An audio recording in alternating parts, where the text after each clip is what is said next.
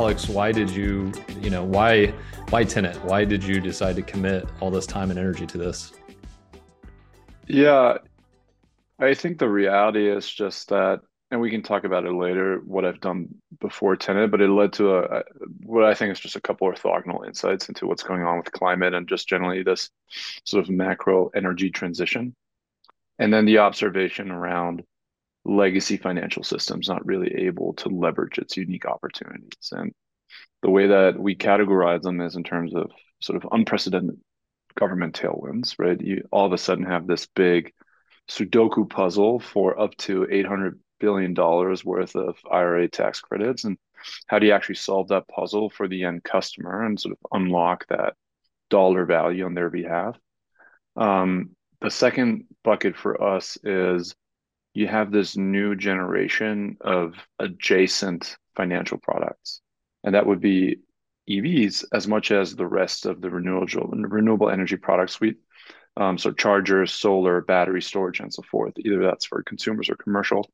Um, one, they're unbundling the traditional landscape, and then two, they drive really different and unique type of engagement because they're energy products, not just generic financial or consumer products. And then the third bucket is uh, capital and financial markets that all of a sudden have this effectively one way street towards ascertaining can I still make good economic returns while meeting my decarbonization mandates?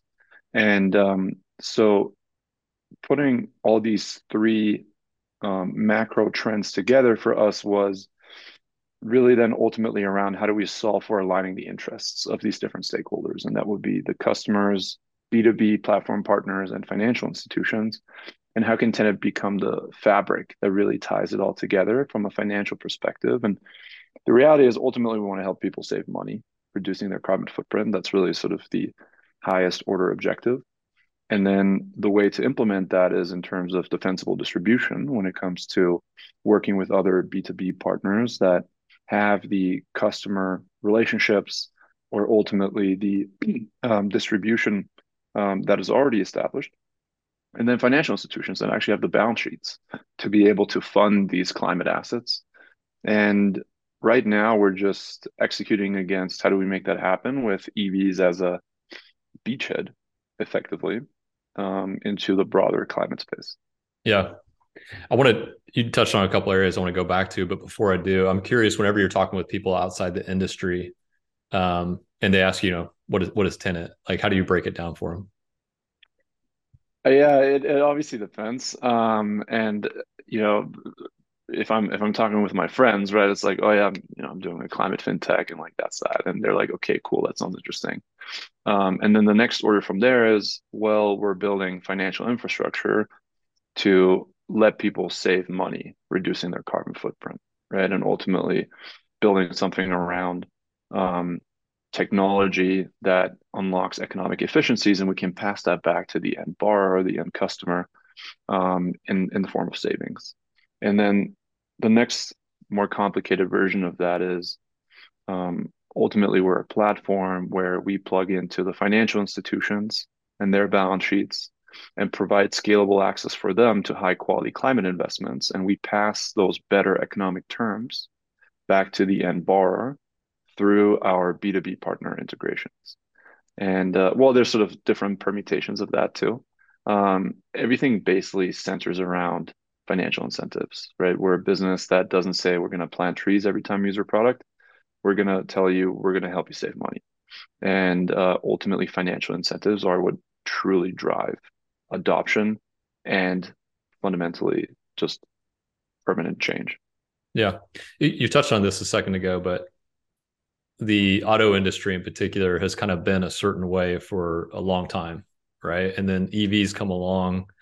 Finally, they start to catch on to the degree where you know they have a lot more interest, I think, from everyday uh, people. But you kind of made the point, like these these things started to change, but not everything was changing with it. And mm-hmm. the way you shop for them, the way you buy them, I mean, the way you finance them, the way you charge them, like everything had the potential to change. In some cases, had to. Yeah. Um, so, what were the what were the signs? Where did when did you see like, oh, there's a role for us to play here? Um, was there a pain point that you saw in the process or what, what was it that kind of mm-hmm. like really started getting your wheels spinning on this? Yeah, the the very kernel of the idea behind Tenet was around looking at EVs and you know personally being interested in getting one as well as my co-founder and understanding very simplistically that the underwriting currently used by legacy providers was identical to that of gas cars. And the way that we we view them as they're batteries and computers on wheels, and uh, they should be underwritten in a differentiated but also proprietary way, right? Something that's defensible going forward. And ultimately, and it's not that we do that, um, but ultimately the battery itself is a lower bound on the residual value of that vehicle because it can be recycled or repurposed. And what we did do actually, right at the beginning of the company for shits and giggles, um, buy a bunch of end of life Tesla batteries. And we repurposed that into a commercial grid storage application and uh, ultimately proved out that there's monetary value in, in repurposing those batteries. And in general, that's an interesting business case, not for us longer term, but there's other industry participants that are that are going down that route. And that kind of catalyzed this idea of how do we build a financing platform for EVs that really leverages the unique attributes, which would be the residual value tax credits, grants, as well as ESG and, and, and climate capital markets with better terms. And um, in addition to that, unlocks just this broader universe of customers that really start their sustainability journey with their car. So they have this strong positive bias or predisposition towards wanting other types of renewable energy products. And the fact that we're starting a new asset class for capital markets currently on capital markets, you cannot buy an EV loan portfolio. The only thing that's available is Tesla lease securitizations.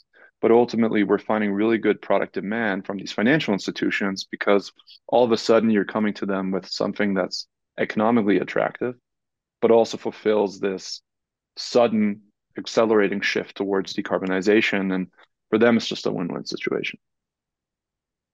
Yeah. How much of it is just also the digit, digitalization of the buying process and not mm-hmm. having um I mean, a lot of fintech is just reducing friction, right? In some cases, yep. some of that friction is legacy costs that a new entrant doesn't have. You also have to build brand equity for the very first time, but you also don't have all these legacy expenses, you know, that are creating uh, extra cost. Yeah, absolutely. So uh, we think of it in terms of what happens before you finance with us, and then what mm-hmm. happens after that. And just thinking about the first half, it's really around okay, EVs do unbundle the legacy auto landscape. There's definitely the future that dealers are still going to be around, captives are still going to be around. A lot of the transaction still happens at the dealership. But it's also equally true that a lot more of this discovery, right? A lot of people are buying an EV for the first time selection, ordering, and purchase process happens online in a typical e commerce type of experience. And you're catering towards people that are ultimately not wanting to go to the dealership, get in the car, test around, then wait for a couple hours, get the financing, and then, you know, deal with what is an adversarial process. They want to do it in the comfort of their home. They already most likely know what car they want um, and ultimately do everything end to end in a digital way. And so that is sort of the bread and butter, the table stakes stuff that we do anyhow. A seamless end to end digital UX where somebody can get through the entire process as fast as they can type. That is that has to be the case. Um, what is more important then is how do you factor into what makes EVs unique, right? And that would be how do you capture data on the borrower and the residual value of the vehicle? How do you factor in tax cre- credits and, and grants? How do you factor into the preferential pricing you get from your ESG capital markets partners and tie all of that together as well into a financing product that actually impacts the monthly loan amount that people pay as well as the APR that they have to pay on. And then in terms of what lies after that is you've made this good decision, right? You you got this car, this EV, and There were either ethical motiv- motivations for it or economic because people do save money doing so. How do you then represent to that customer positive reinforcement where they can continue tracking their dollar and CO2 savings? Um, so we've built out our dashboard for customers around allowing them insights into you've made this good decision. Now you can actually track how well you're doing. You're kind of gamifying that experience and giving positive reinforcement, but also just better insights into how starting their sustainability journey with their car is letting them achieve their financial and, and climate goals. And for us as a company, um, we receive data on how's the borrower and the car doing after the point of funding. A Wells Fargo, a US bank, a Bank of America, whatever, has no insight into what happens with the car after the point of funding. They give you the loan and they say, Justin, good luck. Here you go. Unless you crash the car, pay off early, or there's fraud, we're not going to know what's going to happen with the car. And that just gives us proprietary data that we can turn into better underwriting over time where we have unique proprietary insights into this new asset class, which is EVs, with unique attributes and features. And ultimately, there's a data flywheel for us to take advantage of where we can just for uh, very likely offer better and better terms to those customers as we get smarter about EVs. That's interesting. Where do you where would you say you're at on this this journey? I mean, it, it I would assume you'd say you're just beginning, although you've got a lot of yeah. time behind you at this point still. But where would where would you say you are in terms of where you want to be from you know the, the maturation of the product, the category, as well as you know people's understanding of what you offer, whether that's to consumers or even to some of the, the key partnerships that you have. Yeah. Um, we're obviously still early. We're still significantly far away from being an ally or a Capital One or anything like that. But we're growing really quickly. Um, I can't give exact numbers, but ultimately, we've 10x our volume since October.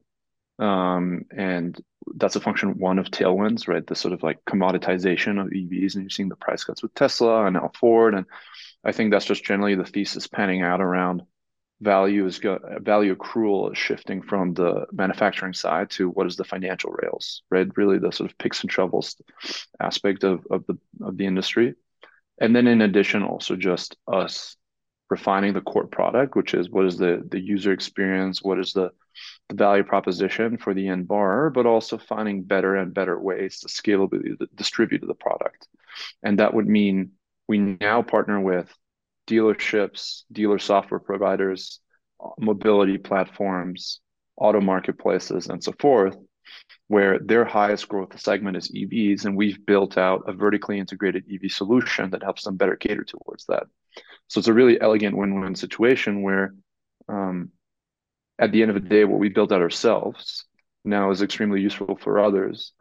And um, by plugging in more deeply across the ecosystem, one, we have a better way of presenting our brand. Ultimately, people have to trust Tenet with their money, right? We, there is a financial value proposition. But two also just gives us better access, better data, um, better resources to just continue doing what we do, which is how do we continually increase the savings that we can pass on to our customer? How do we build something that is engaging and delightful and helpful to them after the point of funding? and how do we grow our product suite beyond EVs as an extension of helping people start their sustainability journey with that car. Yeah. Who do you think was the who do you, how do you classify some of the early adopters to this or maybe the ones who are just so mm. uh, willing to to try this initially when it was you know they'd never heard of it before then they get exposed to it and they're like oh this is great yeah. was it was it more on the partner side? Was it more on the consumer side, or something in between, or what, what would you say? So we started we started direct to consumer, and I strongly believe that this is what was needed to start a company like Tenet. Typically, I'm skeptical of direct to consumer businesses, mm-hmm. especially lending first. That is, you know, pretty well understood that that's a tough nut to crack. The difference is if you're trying to create a new asset class, which we are, EVs as a standalone investment did not exist.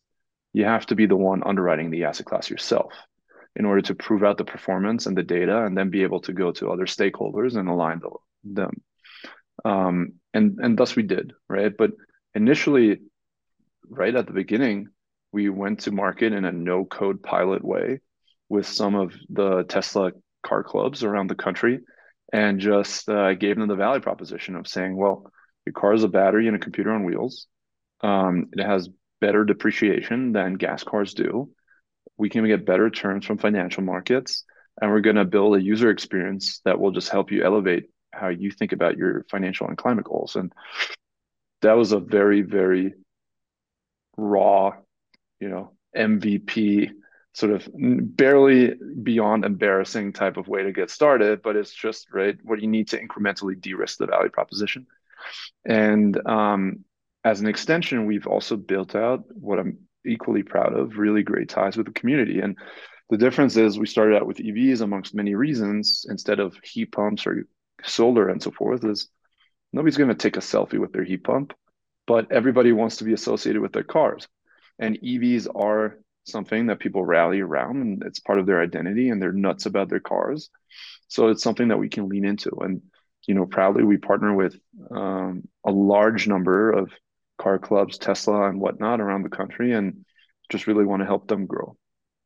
That's cool. I, it sounds like you really found like the obsessive uh, group right off the bat who will probably not be shy to give you feedback, but also like Absolutely. quick to tell other, people if it works, right? Yeah, exactly. And, and and it's funny because even one of our first five customers um, is now a colleague of mine at Tenet, and he's focused on community and originations, and it's fun to see it come full circle.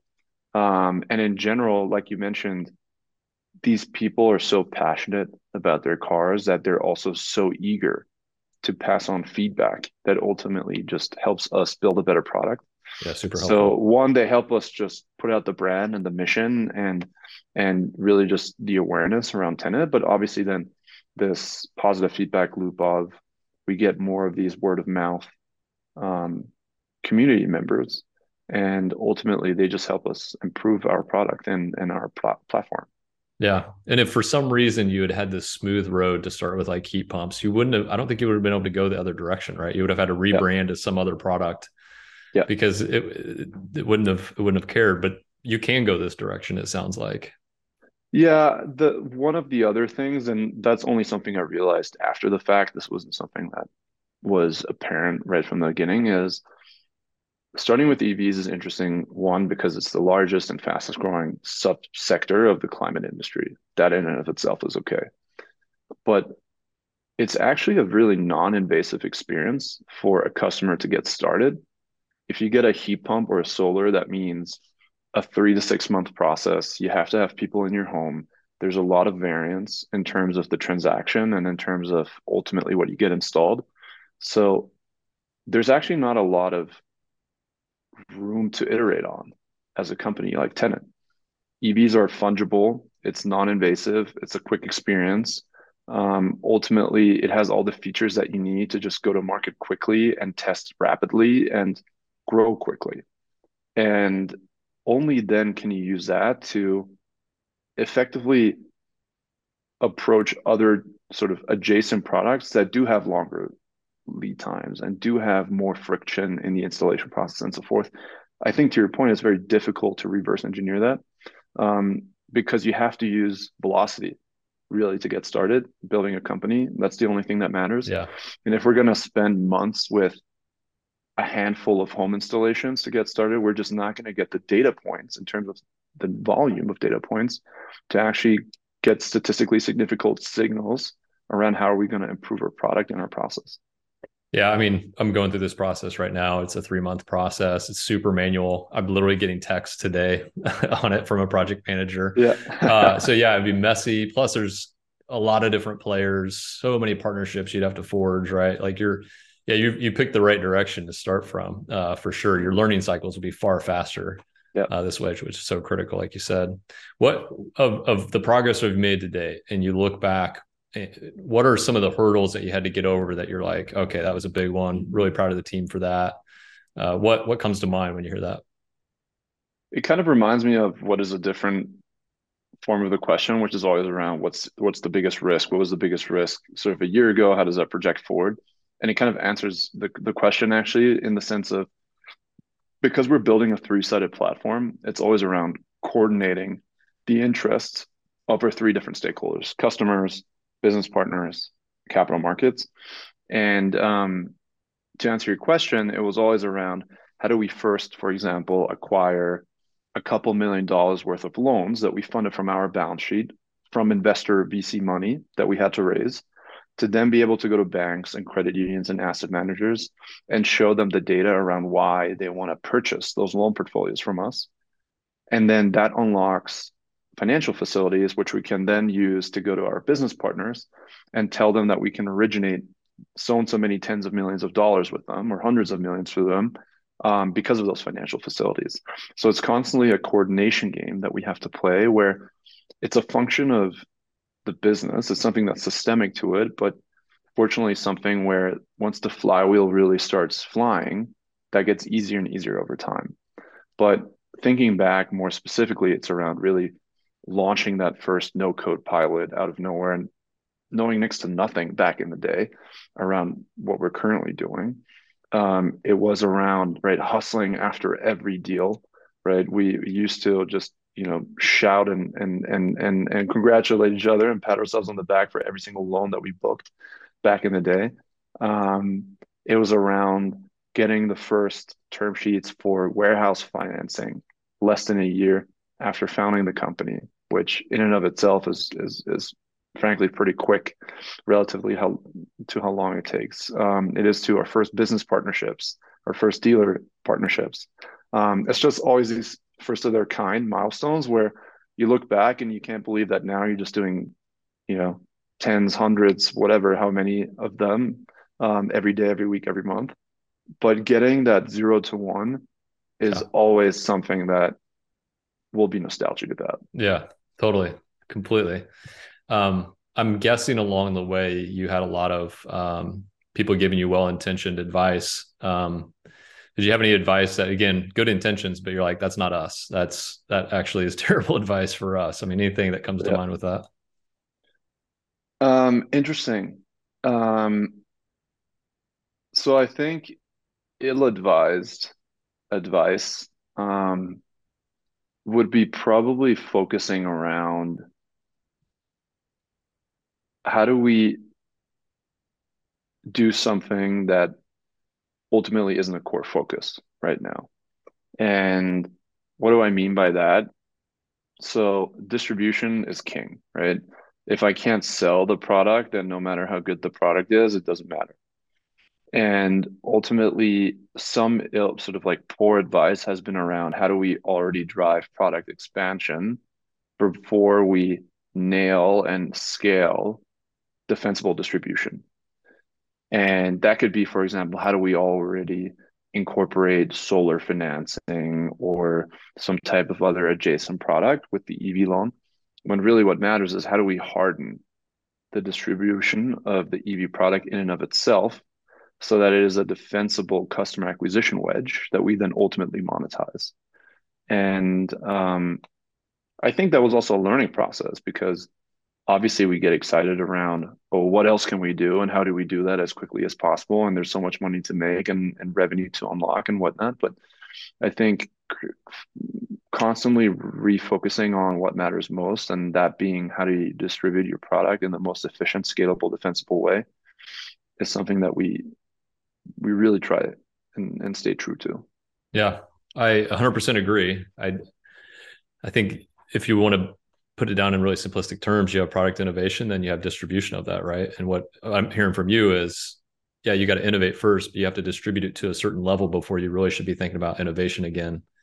Because otherwise, if you innovate, innovate, innovate, now you got to distribute all of that, and that may be exactly. difficult to do. And who gets who gets to go first? Then you fight over resources, and your value props muddy and mixed, right? Yeah, and you have nothing to build off of because you're trying to do all that. So I, I completely agree with it. it's a balance between the two. And I, I feel like uh, every decade we kind of the pendulum swings between which one we care most about. And I feel like right now it's in the product innovation side uh, and distribution comes second. Uh, but it needs to come, like to your point, like you have to do it, and then you can come back and innovate some more. But like, don't do it too fast. Yeah, I think it's cyclical, right? Like you say, where you have to innovate, but then you also equally have to notice and or even anticipate the inflection point of when you have to focus on distribution. And then it swings again to the other side of when you have to innovate again. Maybe you paralyze it somewhat, right? It's obviously a gradient, not a binary, but I think too many people just focus on we have to perpetually innovate and you know buyers will come they will notice how good the product is it will sell itself. What i've just learned especially when it comes to fintech and that obviously sort of probably differs with other types of industries but specifically with financial technology and, and software distribution is just absolute king. You want to be part of the infrastructure the fabric that other entities use to better conduct their business. And ultimately, that's also what we want to do ourselves, right? You look at companies that um, across the board have incredible distribution, but you wonder how the hell does their product distribute or their product sucks? Well, it's because distribution is king. And um, I'm not going to name any of them, right? But there's obviously a litany of examples of, you know, publicly traded companies or private ones worth tens of billions of dollars. And you look at their product, their website, and you think, no way in hell would I buy this thing. But then you realize that their distribution process is just exquisite. Yeah, it's so true. I mean, I, I think if that's a function of the emphasis on product is the engineers uh, have a big seat at the table now. It, they didn't always have that. Uh, but to your point, we go out in the marketplace. There's a lot of stuff that's not innovative at all, but it's yeah. sort of stuck there in that distribution that they've had for a long time. And so you have to unseat that uh, you want to be innovative. You want to be proud of like what you're putting out there. Um, but it's got to get out there. Yeah, exactly. What are there any misconceptions that people have whenever you're talking with either a consumer um, or a potential partner? Uh, are there things where you say, "No, I, I need to"? No, that's a, that's a misconception, or mm. or maybe there's a misunderstanding of what the value provide. Yeah, I think uh, absolutely right? And and one that's just because we're still very early, and then two because the industry is still nascent. First of all, it's just around auto loans. Auto loans are really boring to people. Nobody thinks about the auto loan industry, but there's 672 billion dollars every year of new auto loans. There's 1.3 or 1.4 trillion dollars of outstanding auto loans. It's actually huge. And the thing though is that this industry hasn't really changed at all in 30 plus years. So everybody has just become accustomed to a certain process of dealing with it. And you go to a dealer and they give you like 50 options and they price it up by one or two percentage points. That's how they make their money. And then they try and sell you into a warranty and, and then you pick up the car and that's that. And so one of the main misconceptions is like, okay, you're just another auto lender, and ultimately there's no differentiation there, and even more importantly, no proprietary defensible compounding edge when it comes to your underwriting. But with EVs, you actually have attributes that quote unquote expand the credit box, right? You have the tax credits and the grants, you have the residual data, you have the telematics data, you have um, climate emissions and so forth things where you can build data architecture that just gives you proprietary insight into variables that now impact how you underwrite and finance these assets. So that's one misconception. And then the other is around um, ultimately how do you actually build something that goes beyond cars, beyond EVs? And a lot of people don't realize that dollar and CO2 savings are the common denominators that not just apply to EVs, but to adjacent renewable energy products. And um, ultimately, all of a sudden, you can really tap into what actually motivates people to buy and adopt product. It's not what back when you had the you know Tesla Roadster in 2013, where people were motivated basically just for ethics and they were willing to pay a premium for something um, or you had the first solar installers and, and, so forth. But everybody was really just motivated by sort of saving the planet, not really by saving money. Now the early majority is waking up to the fact of, oh, damn, I can actually save money and I will also do good as a positive externality. So all of a sudden you have this inversion in the value proposition that the market still seems to be a little bit sleepy on. And only now I feel like that has really shifted into the sort of Overton window of awareness from a sort of media and from a political stance of we can actually proposition the entire industry as economic savings that also lead to climate benefits rather than just appealing to ethics when it comes to climate and you know saving the planet and so forth which the reality is just doesn't do it for the majority of people. You're the early mover in this category. Where do you think it's going to go? What what what predictions do you have down the road of how this evolves and matures and develops well i think in general, this is a one way street. I don't expect any reversion in the trend.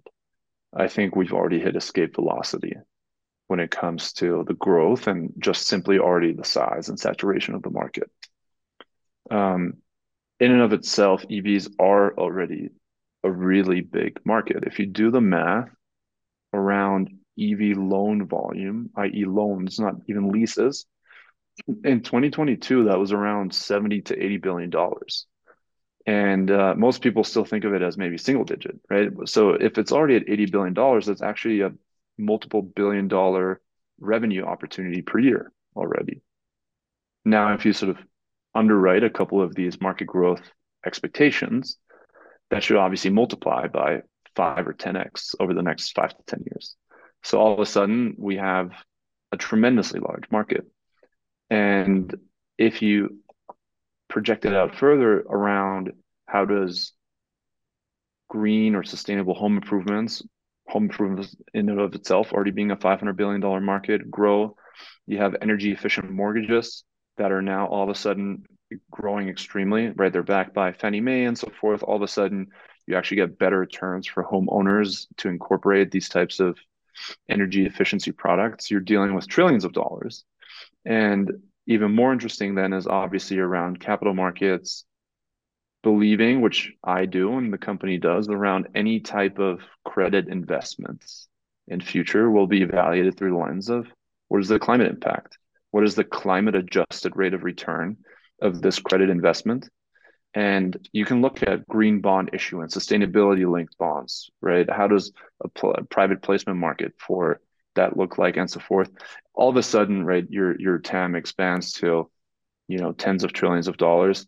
Obviously this is like very vc talk of mine and we have to put it back into reality but if you really think through it end to end you just come up with the conclusion that you're dealing with something that has extremely large market that is also serviceable not just addressable and the growth of the market in and of itself is just a rising tide that lifts all ships type of situation where as long as we take the right directional bet we have this good beta exposure and then whatever our product and distribution is innovating on that's alpha that we can um, create on top of that. I'm just trying to picture some of the conversations that you find yourselves in. And i would assume there's at times car loans are a very understandable product. Like everybody's had one and it's pretty simple to understand. So I could see uh, at times being in conversations where people are like, uh, it's not broke, it's fine. You know, we don't yeah. need we don't need anybody's attention here. Um, at the other side, I could see people be like, yeah, of course, like the whole ecosystem ecosystem is changing, and there's roles for everybody to play. And yeah, there's a role here to play too, because there's enough things changing that a new solution built from the ground up for this new unique environment that we're in uh, given the way that of what we're buying, how we're buying it, uh, what happens to it over the life of it. Yeah, we need somebody to play. So I'm guessing there's a spectrum of those types of hmm. reactions mm. when you're in conversation, right?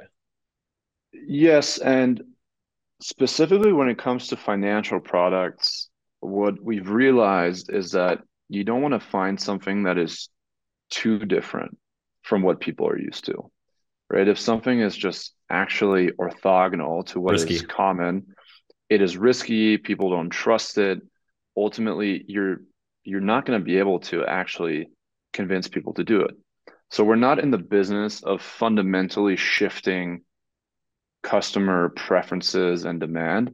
We are rather leaning into what drives those preferences. And what drives those preferences is just do I find something that is going to be cheaper than what else is out there? Am I going to have an experience that is superior? And does it help me fulfill my goals around further savings in terms of dollars and CO2 and ultimately just creating a final form factor around my lifestyle or around my business? And if we would have done something that is just too different, that wouldn't have been good. I think we had to strike the right balance between how do we innovate, how do we actually leverage what makes them unique and represent that in a way that people are familiar with, but that still drives a fundamental difference from what else is out there. Yeah, it's human nature. We just don't like people don't like change, and so you have to make the change palatable in small doses, and then over time you've made four of those little kind of adjustments, and then pretty soon now we're going a different direction. Yeah, exactly. So you've you put in a lot of effort on this so far. You've got great progress, good momentum behind you. It's exciting times, busy times. What's been the most rewarding for you and the team? I think for me personally, it's been the team. Um, the nice thing is, one as an organization, right from the start, we've made it so that culture and values and recruiting are just something that we over index our time on.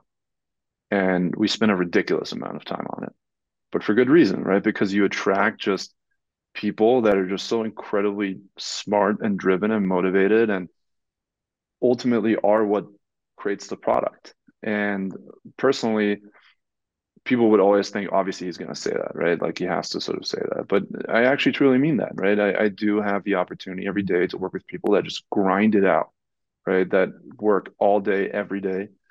And purely because all the incentives are aligned. Everybody's pulling in the same direction. And, um, you know, for us, people know that, yes, they can make a lot of money joining Tenet and getting equity in the company. But also, what they do does have that positive externality of you're actually doing something good. You're actually leaving something for your children. You're actually doing something for for others that increases socioeconomic wealth. Um, so it's a very good sort of two pronged approach in terms of one finding motivation for the current team, but also, of course, helping with converting, recruiting candidates, and so forth, where they see that they see the economic benefits, but also just ultimately the impact that they can have um, by by joining us. And so, I think for me personally, that's the most gratifying aspect. Simply also egotistically because well, the people are what build the product, and we need the best product, so we need the best people. Um, and I think for the team, uh, sort of observing it correctly, the best part for them has probably been just the direct feedback from putting work in and then seeing growth come out of it. And we ship really fast, we ship a lot, and just tracking what you ship with the impact that it makes to the top line and the bottom line of the business is something that's probably extremely rewarding for them. That's cool. I have a feeling that there's people who are listening to this who maybe have an upcoming EV purchase in their future. How could they find more about Tenet? Where would they expect to see that logo in the buying process? Well, so they can come to tenet.com directly and uh, we'll help them through the entire process. And even if they're just curious and not even looking for financing, we have an excellent knowledge hub. They can just check that out to learn more. We cover basically everything there is to know about EVs just to help them guide them towards that um, purchase.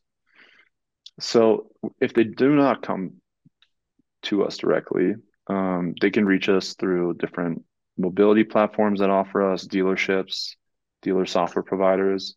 We're obviously still growing our network, and I don't think we'll ever stop. Um, at least that's the goal. But more and more, we hope that people see Tenet at the dealer or at the marketplace or the platform that they already trust, that they already know, that they already maybe have an account with and hopefully they'll be positively positively surprised that Tenet shows up and all of a sudden they can um, yeah take advantage of, of Tenet um, at the platform at the location that they're already familiar with